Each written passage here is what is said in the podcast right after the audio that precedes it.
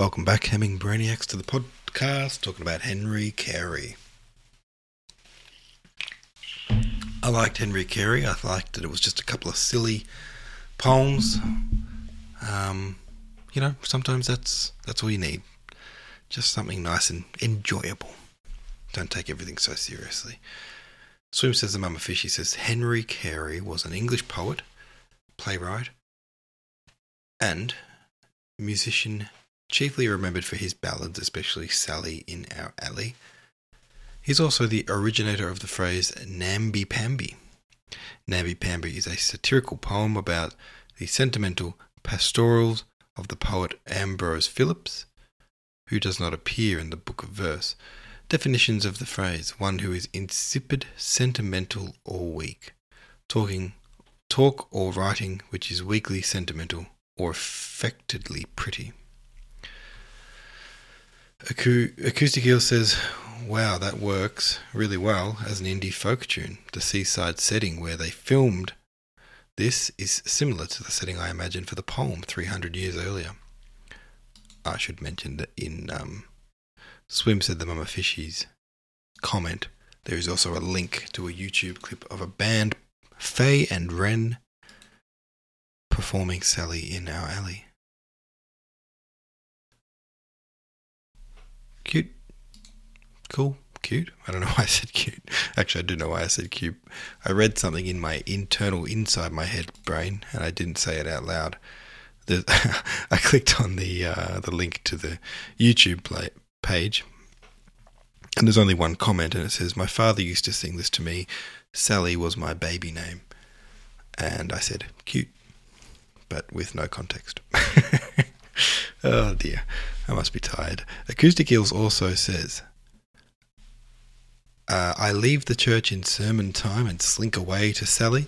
I definitely understand this. I just started a job in a church choir, and though I did not sneak away during the sermon, I sit right behind the preacher so I'm on camera for the live stream.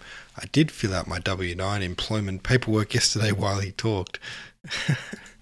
yeah, sermons can be pretty dry. I've sat through my share of them at uh, you know uh, christenings and weddings and funerals and whatnot. Um, also, oh yeah, and hey, congrats on the new job.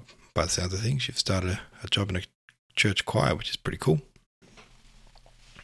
Also, says Acoustic Eels, my offer still stands to record the podcast for a couple of days to a week if you need to spend time with your baby when they are born.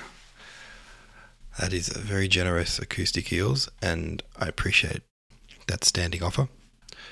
Um, I'll probably take you up on it. I probably will. The only thing is, we don't know what day is coming, so uh, you know I might be hitting you up for that in uh, a day, or it might be a week, or it might be longer.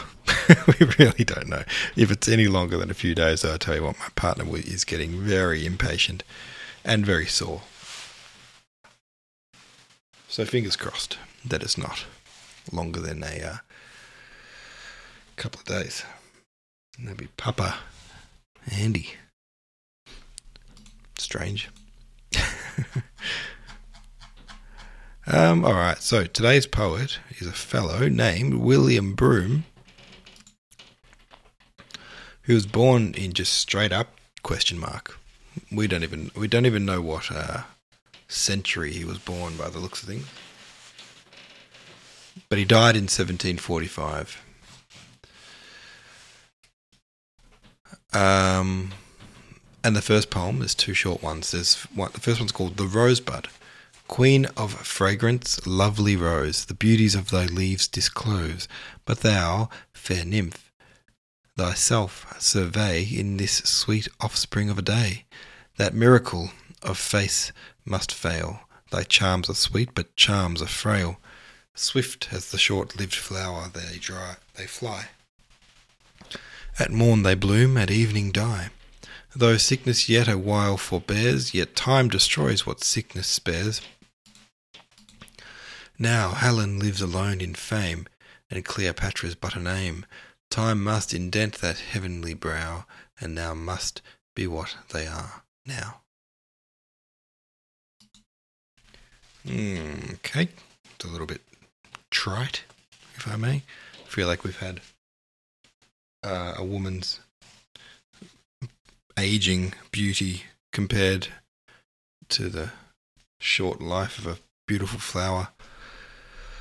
Um, at least 60 times in this book, but hey, good on you for having a go, William.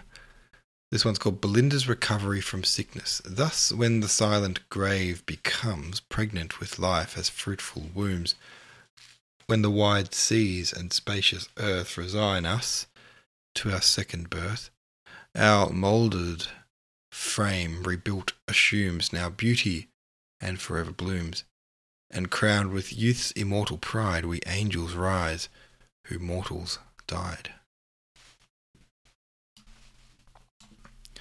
Don't really get that one, but very cool. Something about dying being considered a second birth, I suppose. Cool. All right, William. Not a huge fan of William's poems, just there, those two at least. But, um, cool. Whatever. I don't know what I'm saying. Good night. Thanks for listening. See you tomorrow.